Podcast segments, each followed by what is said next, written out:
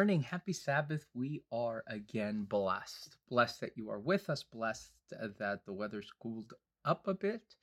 But uh, above all, we are blessed to continue our study in the book of Ephesians. We want to invite you to join with us as we are going to read uh, a chapter on unity, that is chapter 4. And Joey and I are delighted uh, that we have the capacity to be united in our conversations with you. Before we do that, though, can we invite you to pray? God of unity, God of harmony, we pray that you bind us together in one spirit in the spirit of love, spirit of mercy, the spirit of grace. Pray in your name. Amen. Joey, how are you today? What's new in your world?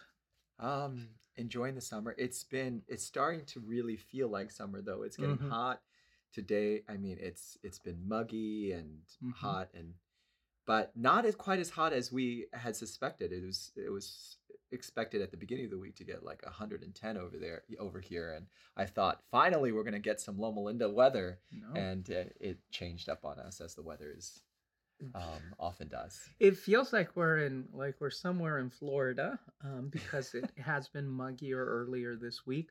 But I'm not going to complain because weather in the 90s in Loma Linda in August for camp meeting, um, it's wonderful. Uh, next week, I hear that it is going to reach triple digits, so we will be joining you next week with some traditional Loma Linda weather, unless that changes. Yeah.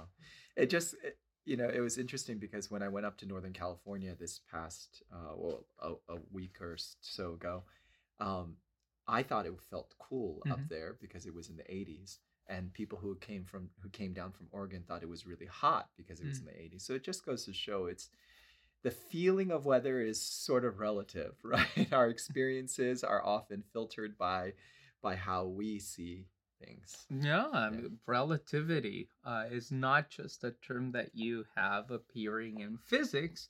It is also a term that has to do with your experienced life, with what you do, with how you interact, both with other people and with the environment around you. And I think that as we talk about how things are relative, perhaps that provides a positive segue into t- uh, into talking about what unity means. Yeah. After all, Ephesians is Paul's Ephesians chapter four, which is uh, the primary content and primary text for this lesson, is ultimately Paul's invitation to unity. And so he does so by using some language that is uh, just underlining the importance of being united. Seven times he repeats the word one in the first uh, first few lines of this passage. Yeah. And I think, uh, and Paul gets into this, and we'll probably get into this later, but one of the challenges with unity is that idea that we do get stuck in our own perspective. We Mhm. start to see things only from our own perspective and um, think that our viewpoint is the most Mm. important and the most clear. Um, I loved how um, Dr. McVay began um, the the lesson study with uh, an Aesop's fable, a fable Mhm. from Aesop's um, book, and it's it is so interesting that you know he talked about the belly and the the the legs having an argument about, about who's more important, and um, it just goes to show that it can be very it's become it can be very easy to be myopic Mhm. myopic right to get, get just so caught up in our own perspective that we miss seeing things from other people's Mm. perspective which is what is necessary if we're going to be in unity That's absolutely right. And that's, I think, what makes it relative. As you were mentioning, uh, Paul takes a little different track than uh, Aesop does, in the sense that Paul focuses on the whole of the body Yes. and says each one of the members of this body, as the introduction to the lesson talked about, has a particular purpose. And so Mhm. Paul is, I love the fact that the lesson kind of at least teased out this idea of vocation Mhm. uh, a bit. And I think that is so important because we don't need to be united in function, I think, as much as we need to be united vocationally. And I think that's a really important point that, that Yes.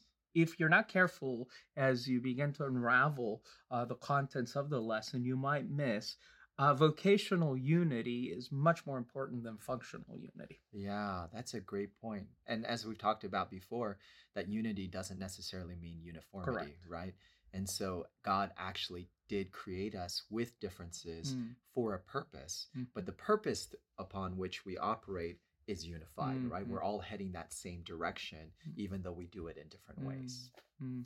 Yeah, um, I think that is that is key, and it's also key that uh, what what we are united on is is very is made very clear, and so I think uh, Ephesians chapter four is great, and you know you see that in the lesson as well, as it deals with a statement of faith, a um, a creedal statement. Some scholars refer to the passage that is found in verses uh, three and four uh, and on as a as one of the earliest Christian creedal statements. Perhaps even some scholars would argue a baptismal creedal statement. Hmm. So um, it is something that new converts were were able or were asked to assent to, and there is just so important uh, to note what they're united about: one body, one spirit, Mhm, one hope, one Lord, one faith, one baptism, one God. mhm. And I think those are things uh, on which we can we can all agree. And so that's I think the importance of uh, as you're mentioning to be united in our either purpose or our vocation. Uh, and I think the key to that is as we're seeing here in Paul as he addresses unity is to try to cast the net broadly Yeah. in order to be able to invite as many people into the tent as you can. Yeah, I love that big tent mentality that Paul has. And honestly, that was the one of the identifying marks of the Adventist church in its early years is that it did not want to limit those who could Mm. be a part. At that point, it wasn't a church, right? It was a movement, a part of the Adventist or Advent movement, because um, that's why they shied away from any kinds of creedal statements or statements that said, oh, you have to be this way, believe exactly these Mm. things in order to be a part of this community. Mm. It was it was a journey in one in which they the community itself continued to learn and to grow as it turned to scripture and studied scripture. It realized oh certain things that that um, that it didn't believe in the past, like um, that Jesus was not God, for example. It was something that they discovered, rediscovered as they searched Scripture for themselves, and and, and because of that, there was a lot of fluidity to the Adventist belief system, and that one that we still try to hold to today, in saying that God can, will, the Holy Spirit can continue to lead us into a clear understanding of His Word and even a clear expression of those words um, um, when we what of the words we use to describe what we believe Hmm. God is communicating uh, to us through Scripture, and so that kind of fluidity in our our beliefs is something that was was present at the very beginning, and one that as we've gotten older, you know, there's something about getting older, right? We become more a little bit more rigid, Mhm. right? Both physically and mentally. Uh, we don't have as much flexibility, and the and the Adventist Church has been around now for over a century, and so um, it's it's it bec- because of that age, it does sometimes struggle with reclaiming that that flexibility that it had in Mm. its youth. And I was wondering as as I kind of thought about that a while this week, if perhaps that loss of flexibility that you are referring to isn't correlated to a loss of vocational mission. Hmm. In other words, when the mission Mm. and you you called it at, at the outside of our, outside of our conversation purpose when the mission or the purpose or the vocation of the church Mhm. let's remember uh, ephesians chapter 4 is written for the church it's not Yeah. something to be consumed individually Yeah. but when the corporate mission purpose or vocation of the church isn't clear it's very easy to begin to lose that flexibility because you you don't you no longer have a common goal that you all are working towards Mm. and in that sense uh, the question isn't uh, how are we are we pursuing that goal but rather uh, the question becomes uh, what what what preferred practices that I have um, are the most important. Mm. And so, you, as you lose, I think, uh, vocation, uh, corporate vocation, or corporate purpose, I think what ends up happening is you tend to become less flexible. Hmm. And I think that wow. that bears a conversation. Then uh, perhaps mm-hmm. we can have it, um, and we can start it on what is the true purpose of the church, because it seems mm. like for for the for the church in Ephesus, that was very clear. Yeah. Uh, it seems like for the apostolic church, that was very clear. Mm. I don't know if we we gathered a hundred Adventists together and we said, "What is the ultimate purpose of the Adventist Church?" I'm not sure that there would be as much clarity as as one would hope. Yeah, yeah, and I I, I do like um, how Paul seems to frame that here. Is that he so verse 11 and 12 and 13 these these verses were actually uh, one of my uh, professors at uh, in seminary's favorite mm. verses in all of scripture. I only say that because he repeated these verses over and over again, trying to trying to ground into us the importance of understanding what our mm-hmm. individual mm-hmm. roles as pastors mm-hmm. were. Um, not to do ministry as in do the work of the church, but to empower others mm-hmm. to do mm-hmm. the work of the church. But he he would say this. Russell Burrill would love this. He said in Ephesians chapter four, verses eleven through thirteen. So Christ himself gave the apostles, the prophets, the evangelists, the pastors, and teachers to equip his people for works of service so that the body of Christ may be built up until we all reach unity in the faith and the knowledge of the Son of God and become mature, attaining to the whole measure of the fullness of Christ. Mm. So the way that I read this, and I'd love to hear your thoughts on this, the way that I read this is that the vocation of, of the church, whether it's pastors, teachers, apostles, or anybody else, right.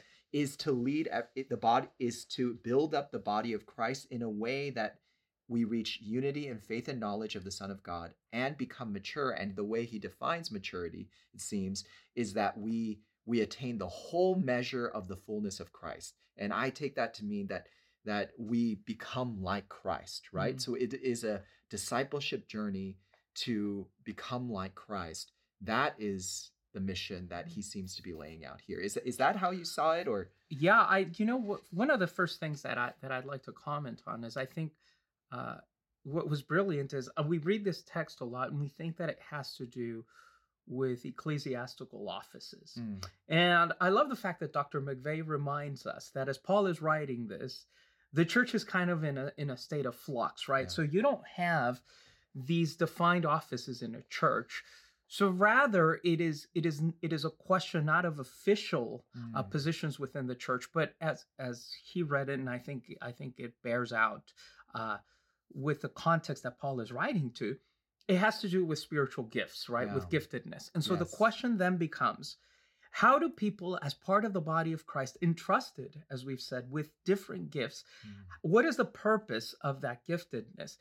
And he says ultimately the purpose of that giftedness is maturity. Mm. And maturity is measured, as I think you said, by by becoming more Christ-like. And mm-hmm. so this idea of discipleship as a journey mm. towards Christ likeness really, really is borne out in, I think, Ephesians 4, which is not only, I think, a, an important chapter on unity, it's also an important chapter on discipleship. Yes. Because ultimately, the primary purpose of discipleship, the primary purpose of our giftedness, is to equip the saints for work of works of service. Yeah. And I think the the definition, or as far as vocation, or the vocational flux for the church, is left kind of amorphous and broad purposefully. I think Paul is very purposeful yeah. in using this language that is not restrictive. Mm-hmm. He is basically saying, go out, receive the equipment that you need, in, invest your gifts, I should say, 1st mm-hmm. in order to equip others. And, and uh, we can understand that as uh, the key component of discipleship, right? Pour into others so that they may discover their gifts. And then, as you are serving one another, uh, unity and maturity will follow, and that maturity will be evidenced not uh, in any other way, but but by your adherence uh, to this principle of living Christ-like lives. So I find mm. it really interesting that Joey, in a time that is not devoid of theological controversy, yeah. or in, in, a, in a church that is not uh, where there's not theological arguments swirling around, mm-hmm. the prime proof, as as as one would say, that Paul posits isn't theological. Mm. It's behavioral. Yeah. Um, and I thought that was really, as I was reading this this week, I thought that was so interesting because you and I know that the early church was every bit as contentious theologically as ours today. And it seems interesting that the ultimate test of orthodoxy wasn't the assent to a particular uh, to a particular theological formula, although one could argue that's given before in very broad terms with yeah. Paul's uh, invitation to oneness, but rather it's behavioral. And so mm-hmm. um, I think that makes the vocational conversation a little simpler because you can actually go out and, and analyze your church and saying, how well are we living out this call to be Christ like? Hmm. Wow. Wow. And not only that, well, let me let me cover something else and then come back to that because she said so many good things. Um, the first is, yeah, I love how you highlighted how Dr. McVay talks about um, the office of the teacher and the the, the mm-hmm. pastor, which is not an office. Mm-hmm. In in in our 21st century ma- mindset, right. we think of those as trained mm-hmm. professionals. Mm-hmm. Teachers and pastors are trained professionals, and he makes the point that it's very clear that um, those were most likely lay mm-hmm. positions, mm-hmm. right? These are just people who have been gifted. So I love your focus on giftedness, that we're not, um, Paul is not setting up a, a, separate group of people who have a, a higher position, mm-hmm. rank because um, the church, because they've received certain training and the church has decided to recognize their authority. It, it, that's not what he's pointing on. He is actually saying God gives gifts, a variety of different gifts, but all of that giftedness is to lead towards maturity, which is to become Christ like. Mm-hmm. And I, you know, w- what you said about orthodoxy um, being not measured by any content of knowledge or assent of beliefs or a theology, but more about are we growing to become mm. Christ like? That is so powerful because I know I know there are people um, I've had conversations with people when I do baptismal studies. Sometimes they struggle with not knowing enough. They they don't right. think they're ready to be baptized because they don't know enough about mm. about God. And I always tell them baptism is the beginning of your mm. relationship with God. Yeah. And if baptism is the beginning of the relationship with God and not the graduation mm. of your relationship with God, that means it's the start of your knowledge with him. All you have to all you have to know at the beginning of this relationship is that you want to follow him. Mm. That you see the the destructiveness of sin in your life, you repent of that, ask God forgiveness and want to follow him to a better future. That's that's what baptism symbolizes. It's a public declaration right. of, of that decision we've made privately in our hearts. And so I, I think I think understanding that, understanding that this is a journey that we engage on, that our members engage on, helps us to understand that we don't have to have everything together in order to be a part of that fellowship of Christ. And I think the question that as as leaders of these congregations, whether you're an elder or a deacon or a pastor, as leaders of the congregation, we need to ask ourselves is are we being faithful to that mission in that are our actions helping to lead people closer to Jesus mm. or are we pushing them away? Right. Because we've seen in Jesus's time how religious leaders often got in the way mm. of people coming to Jesus. Mm. And we we look at that and we mock them for that. but I wonder, do we ever, because of our hangups and our our our belief structures, ever get in the way of someone becoming closer to God? I think we, I think the sad reality and the sad answer to that question is yes, we Mm. we do. And so I think Paul uses these these really powerful images to kind of contrast, right? So you have this church w- that is capable of coalescing all this different giftedness for one purpose and the purpose is intentionally broad as we Mm. said right so you have let's try to attain maturity in christ and then you have kind of the flip side of the coin and paul gives again these these three wonderful word pictures right? He says you'll be like infants.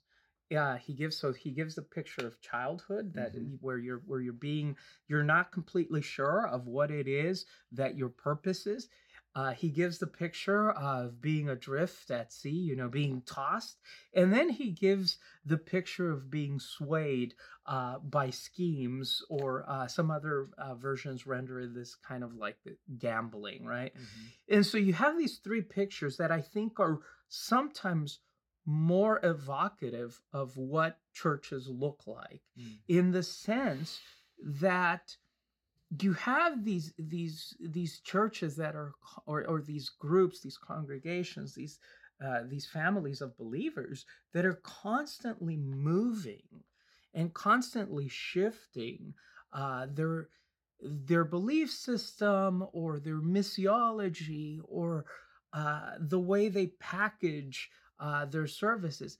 because there isn't uh, the ability to be grounded Mm. in this in this thing that is that is mature and let's face it maturity allows for diversity Mm. that is i think the ultimate test of maturity yes. that you allow uh, for people to have, as you were mentioning a few moments ago, the capacity to hold uh, beliefs that sometimes are in tension with your own. yeah. Uh, so you can you can gauge a congregation's maturity by the diversity Hmm. of viewpoints espoused in that congregation.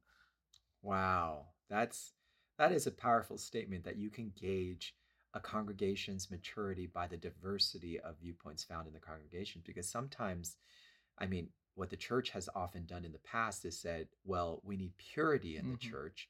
Um, not necessarily maturity, but Mm. purity in the church. And that means that we all see things Mhm. exactly the same way.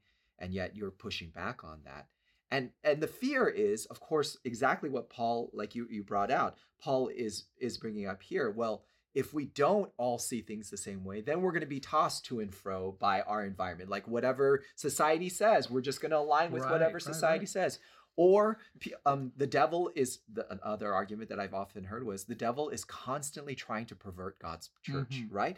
And so that means we have to guard the the boundaries of God's uh, of these beliefs. Mhm. Otherwise, God is Satan is going to slip in these falsehoods. Mm-hmm. And I agree. There are. I'm not saying that the devil isn't trying to um, Mm. twist our uh, the, the ways that we see God. That's obviously clear from scripture that uh, that the devil does do that. He tries to twist people's minds, right? They they said the uh, Satan's name are Lucifer, Satan, and the devil, or LSD, right? Because he changes the way that Oh, we see good. things. That's right? good. I like that. That's good. That's clever.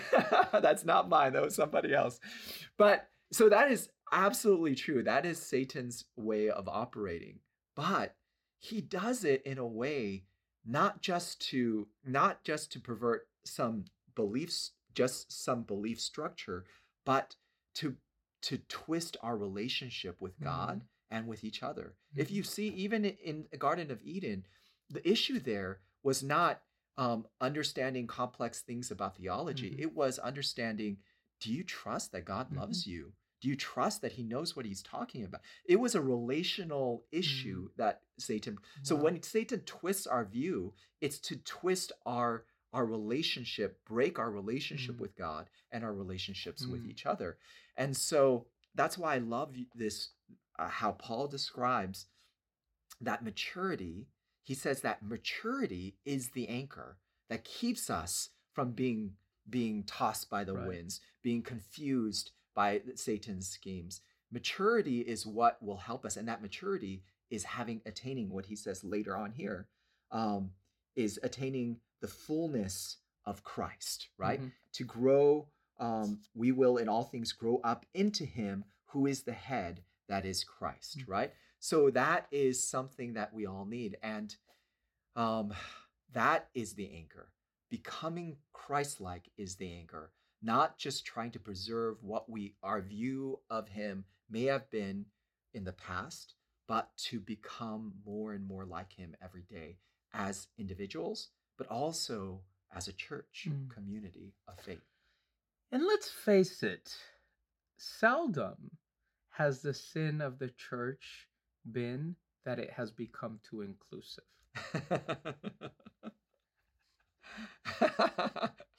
well, there may be some people who argue against that, I- but I- I, agree. I would, agree. and uh, I mean, I, I, as, as you, as you started saying that, I kind of started thinking, yeah, hmm, when is it that the church was seen as perverting God's God's teaching because it Mm. accepted too many people? yeah. Um, it, te- it we tend, for some reason, uh, to kind of go the other way, right? Huh. Our tendency when we when we pervert the teachings that God has yeah. is we tend to move towards rigidity. Mm. That's kind of our default position. The church wow. we have 2000 years of, of i think christian history Mm. that that proves that the biggest failures of the church were never that it became too compassionate and too inclusive Mm. it was always that it become it became too exclusive and too rigid wow. now I think the reason for that, and this, because I know what you're thinking, you're saying, well, well, what is he saying that everything goes? No, that's not what we're saying. Hmm. What I'm saying is that this move towards rigidity comes from a lack of being anchored. Mm. So think about why you're so ri- why you need to be so rigid. And I'm going to give you an analogy that I thought about uh, this week. So um, some of you might know. I have some of you that live in my community and see me in the mornings and say, "Hey, are you always out here?"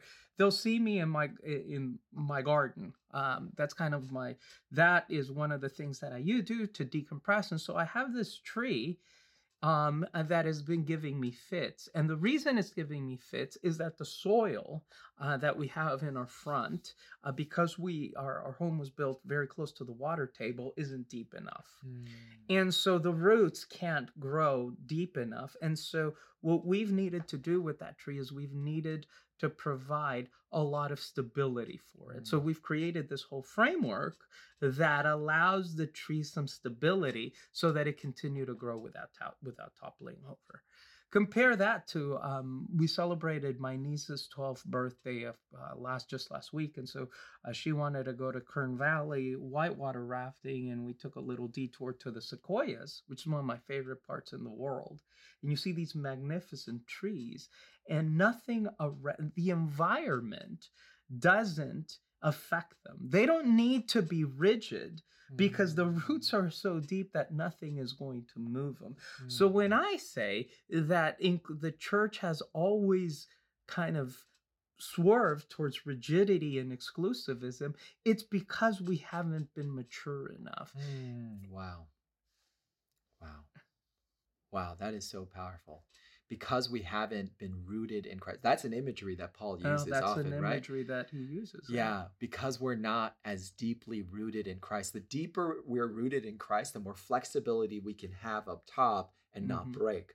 But it's when when we're not deeply rooted Mhm. that we need more st- we feel Mhm. like we need more rigidity in order not to be swayed because we don't know. And you see that even with regular human development, right? Mm. Like children need more black and white because they don't have the maturity to handle the gray. Mm. But the older we get, we become more comfortable with handling the gray because we know more, we understand more. It's a deeper understanding. So the rules that were black and white as children, Mhm. we realize there is a lot more flexibility there. And so, yes, part of maturity, and that's not to say that because someone's immature, they are wrong. It's just a stage in life. Mhm. And we see this with Christians as well, right? If a lot of new Christians, when we first come to faith, I remember when I was younger, things were very black and white. Mhm. There were things that there was no give on. As I've become older, I can I see where there can be flexibility and things not break, Mhm. right? My my my relationship with God does not break. That's not that I'm that's not necessarily that I'm looking to push all the limits.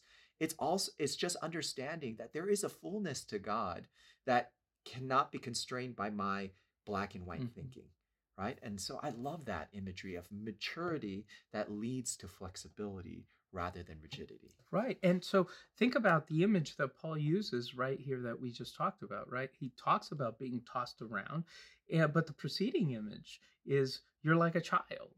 And I think that, We're looking at this 2,000 years later with the bevy of information we have on childhood development. Paul isn't saying that these churches that are that are infantile are wrong. Paul, Paul is saying the purpose of the church is to grow in maturity in Christ. Mm. And if you don't have that capacity to be flexible on top because you're sure enough of the things that matter. And that's why I love the fact that Paul Mm. starts this whole this whole passage with the things that matter, right? He says, on these things there is no give. There Mm. is uh, and let's see it again, one body, Mhm. right? One spirit, one hope, one Lord, one faith, one baptism, and one God, the Father of all. Those things are the things that can, those seven things are the things that can ground you. Mm. And the rest of this of this stuff does allow for some flexibility because you are confident that you have mastered these seven things. Wow. I think the problem with a lot of us is that we start for that which is kind of on the outside, or we start building, if you want to continue the word picture, we start with what's on top of the tree rather than uh, by focusing on what these seven roots are, these things that are going to give us maturity and uh, rigid flexibility, if you were. Yeah, that's strength.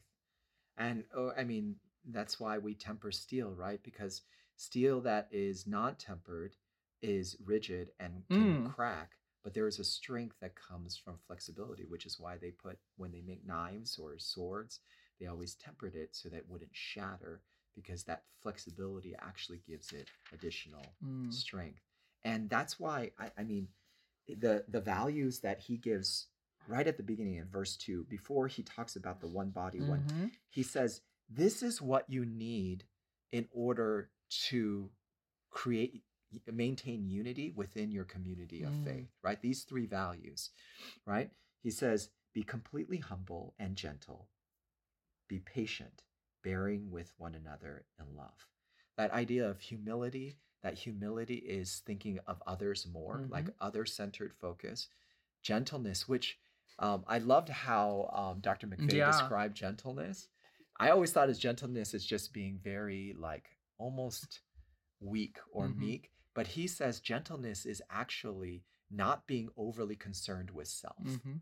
right and i love that imagery that um and that's that's where immaturity often shines is that we become overly concerned with ourselves when we're not properly grounded our identity is not grounded in christ we become a little bit too concerned about how other people think about us we get too concerned about thinking about ourselves and how we Mm, appear mm, yeah. but when people you can sense a maturity in people when they can laugh at themselves Mhm. and not feel bad not, they can you know um, say apologize for for making mistakes because they realize that you know that fo- those foibles are a part of a- part of them and it but it doesn't change their identity in christ right that kind of gentleness and then patience which he describes as long suffering Mhm. you know that long suffering with each other's if if we can do that not take ourselves too seriously to think of others more and be patient with one another wow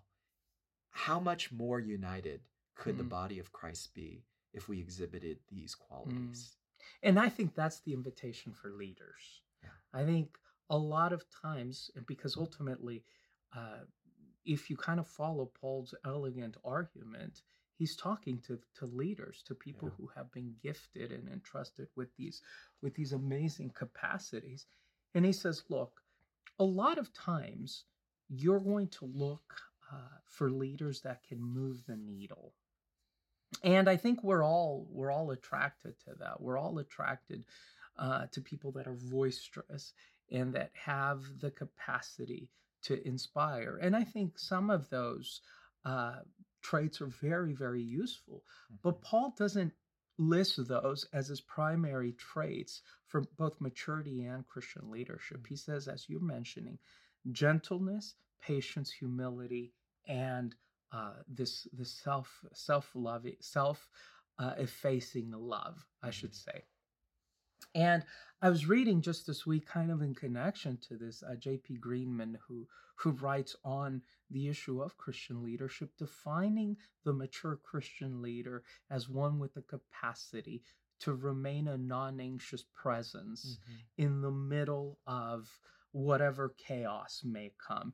And I think that is so important. It's so important to have this capacity because you're other focused to remain, if not calm, then definitely focused on the vocation and on the mission. And too often we we possess a a life and a structural philosophy that is very reactive Mhm. uh, we see something happen and immediately we we want to react to it because I think as as you're mentioning both individually and a lot of times institutionally and corporately we are very very concerned with how we are going to be perceived and I think to be non-anxious both as individuals and as as as institutions uh, the invitation is to remain other focused Yeah, I love that. That imagery of a non-anxious presence because if you've ever been around a leader like that who in the midst of the storm can remain focused, calm and not let the environment shift them, still remain connected to what's happening, engaged in what's happening, but not let the anxiety of what's happening around them bleed into their own Mm. hearts. That is a powerful thing because that person is able to change their environment instead of becoming like the environment. And that's the imagery that Paul uses, Mhm. right? We live in a world, as you pointed out, that's full of anxiety. It's the winds of anxiety are blowing Mm. everywhere all the time. Everything. I mean, I love, I love, I love our news organizations because they play an, a key role in keeping um, leadership and power accountable, Mm. right? Um, they call out things and they ask qu- hard questions. Both both of our news organizations outside of the church and within the church, right? Religious organizations as well. They they point out um, uh, point out challenges and difficulties, and they ask difficult questions, which are very very necessary. But they are not great at growing non-anxious people, Mm, right? They Mm. do tend to they too tend to be part of the wind that blows anxiety into Mhm. people's lives. And part of it is, you know, that's what people click on. You know, you see a headline that is provocative, Mm. that's what people are going to click on. And in order to function as an organization, you need people to read your stuff. And so you're going to create the most controversial or most clickable um, headline that you can, right? So there, those are not great. So the wins, wins of of of of all of that anxiety, those those news organizations are not great for growing um, non-anxious people. So where does that come from? Well, according to Paul, it's by being grounded in Christ, Mm. right? Being grounded in Christ, that one faith, one baptism, one one Christ, one Lord, one God, right? Um, one Spirit, all of those things, being grounded, having our identity grounded in Christ, and growing to become like Him, becoming to love like Jesus loves. Doing that is what allows us not to be blown by the winds of Mm. anxiety and to be that non-anxious presence. And that is so important that you're mentioning kind of the world we live in, because that I think is such an apropos connection to what Paul is, is attempting to connect us with. Yeah. And so the the invitation isn't just for us as individuals to remain non-anxious presence, it's for the church Yeah. amidst a world yes. that is blowing to for the church to remain in non-anxious presence and paul as you i think so rightly are noting is saying the way you do that is you learn to love like jesus and the question then it's it's not that complicated. I don't know how we make it that complicated. They asked Jesus, How do we love? And Jesus says, Well, if you only love those that are your friends or those that agree Wow. with you, how different are you from the rest of the world? Wow. Even the pagans do that. I mean, this is what he says in response to this question. And yet it seems that the information we consume and the conversations we participate are kind of directed at reinforcing these silos where you don't have the capacity to test your flexibility and Mhm. your maturity by engaging with Mm. people that have different viewpoints. wow. You talk about the news uh, organizations both in and out of the church. I'm going to give you just one example. This week, this past week, um, some of you know, finally, uh, the General Conference put a statement out on uh, the issue of human sexuality. Mm. And it was front and center in a lot of the com- uh, com- more traditional uh, news organizations within the Adventist church. It was a, a sermon by Pastor Mark Finley. Mhm. Uh, and in it, he said, uh, I have to speak. Mhm. And I mean, I, I think Pastor Mark is a is a Christian man. I think he's a he's a brother in Christ. Um, but what what worried me a little bit about the content of the sermon is that it was very very similar to some of the stuff I, I hear in some conservative media outlets. Mm. Um, there was very little difference between what I heard from him and what I would hear from uh, any of your conservative media outlets. Then I turned the page and I said, okay, well, what's the other news? A- what are the other news agencies in the in in our church talking about? And front and center, uh, the the more uh, progressive, uh, one of our more more progressive uh, news news organization that I also read it and I love, and I have a lot of people whom I love there, uh, says, "Does the General Conference want you to leave?" That was the, the I don't know if you read that, but that was like the front and center of the article, and it was the same exact uh, piece. Uh, they were dealing with the same exact subject, but again, from from a, from a standpoint that I thought was a bit sensationalist. Mhm. And so the question would be, okay, great. That's how news hap- that's how news happens out in the world because we want to sell newspapers.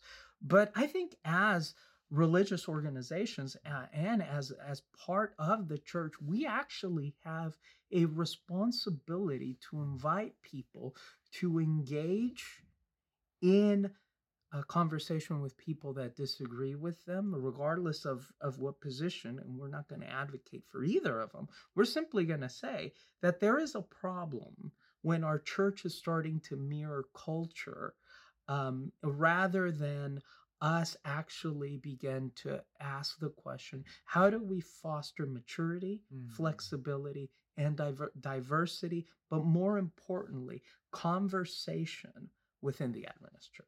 Yeah. Because that's ultimately what builds this unity Mm-hmm. that is at the heart of Paul's message Mhm. here is, right?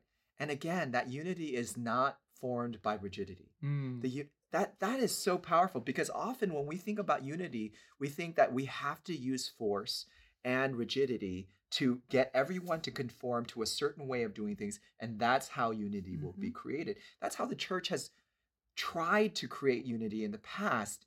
Um, not just the Adventist church, the Christian church, so many times.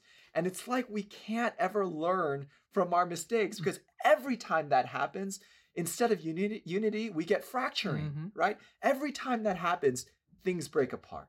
And yet, Paul here is very clear that unity is not a function of that kind of rigidity. It is a function, as you have said, a grounding in that purpose of leading people closer to God. Whatever it is, whatever that journey will look like. And it's going to look like look a little bit different for all of us because we're all different people.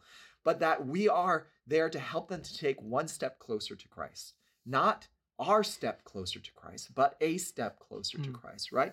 And we do that by having gentleness, humility, and patience.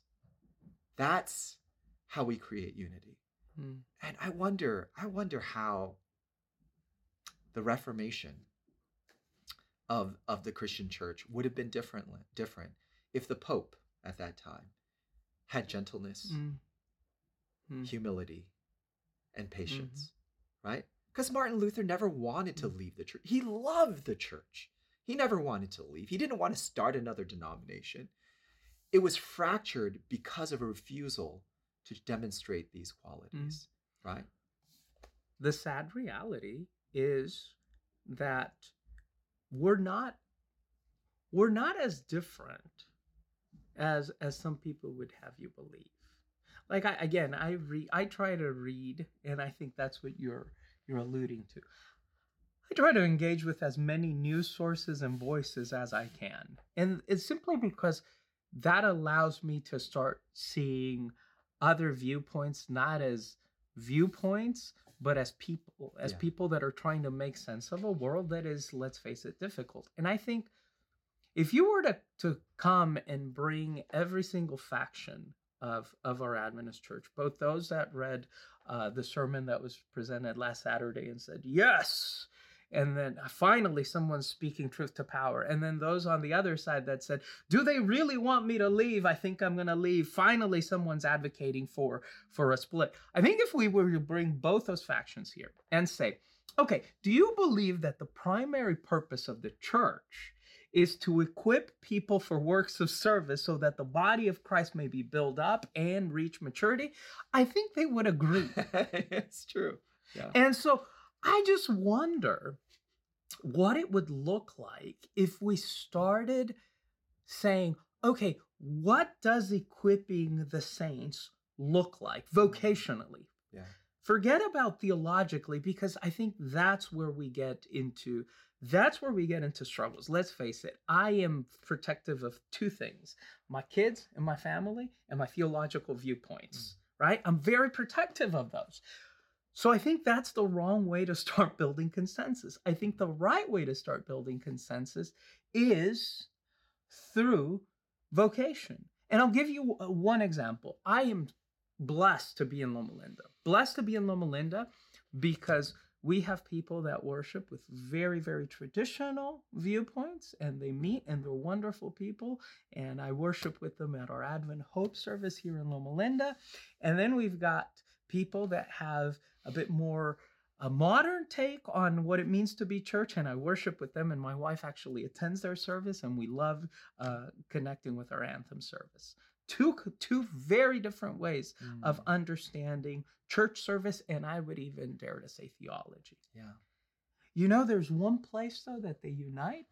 Every Thursday night we have uh, a shower a service and we have food and we have haircuts and we have uh, clothing for for people that uh, are unhoused. Mm-hmm. And our Advent Hope crowd comes and they serve and they embody Jesus, and our Anthem crowd comes and they serve and they embody Jesus, mm-hmm. and every single thing in the in the middle comes, and there is a, a real sense of unity in that. Why? Because we put the theology aside for a moment. And I'm not saying theology is not important. I mean, I, I think I am. Uh, we are some of the most committed people to theological thought that I know, but I think you start by vocation and then you allow vocation to inform your theology. The problem sometimes is that we do it the other way. Yeah, to re- recognize that we are still all called, despite the different ways that we may see God, mm-hmm. we're all called to demonstrate love to our fellow mm-hmm. man. And uh, as you pointed out before, we don't grow in that maturity in love. We don't grow in our love for other people. We don't grow in, in our maturity with Christ by um, by only loving the people who agree with us, who think like us, who look like us, right? So God's calling is to love those we have the hardest time mm. loving. And that is different for all of us, mm. right? For some of us, it may be one group of people. For another, it may be another type of person. Whoever we have the hardest time loving, those are precisely the type of people, the, the people whom God has called us to love. And here's the secret don't tell anyone. But if you love those people, the one who's going to be blessed is you mm. because your worldview is going to be both enriched and broadened. Amen. Joey, we've, as always, had a wonderful conversation. I wish we could continue talking about unity amidst the tumultuous times we do, but our time alas is up. So will you pray with us as we as we depart and hope to see you next week? Let's pray. Our good and gracious God, thank you for being a God of unity, a God who, despite our misunderstandings of who you are, our variety of ways of living on this earth, you still came down so that you could bridge that gap and be with us. That has been your dream ever since humans walked away to be with us and be our God. And so, because you are our God, we are the people who have, have called you God. We ask that you help us to bridge those gaps in our lives and be united with people who may see you differently than we do, is our prayer in Jesus' name. Amen. Well, we'll see you next week. This week, try to do yourself a favor. Have a conversation with someone that, that disagrees with you. Otherwise, life you, loses all its zest and all its spice. And remember, Jesus called you to be salty. So we'll see you next week as you live and breathe as salt bearers.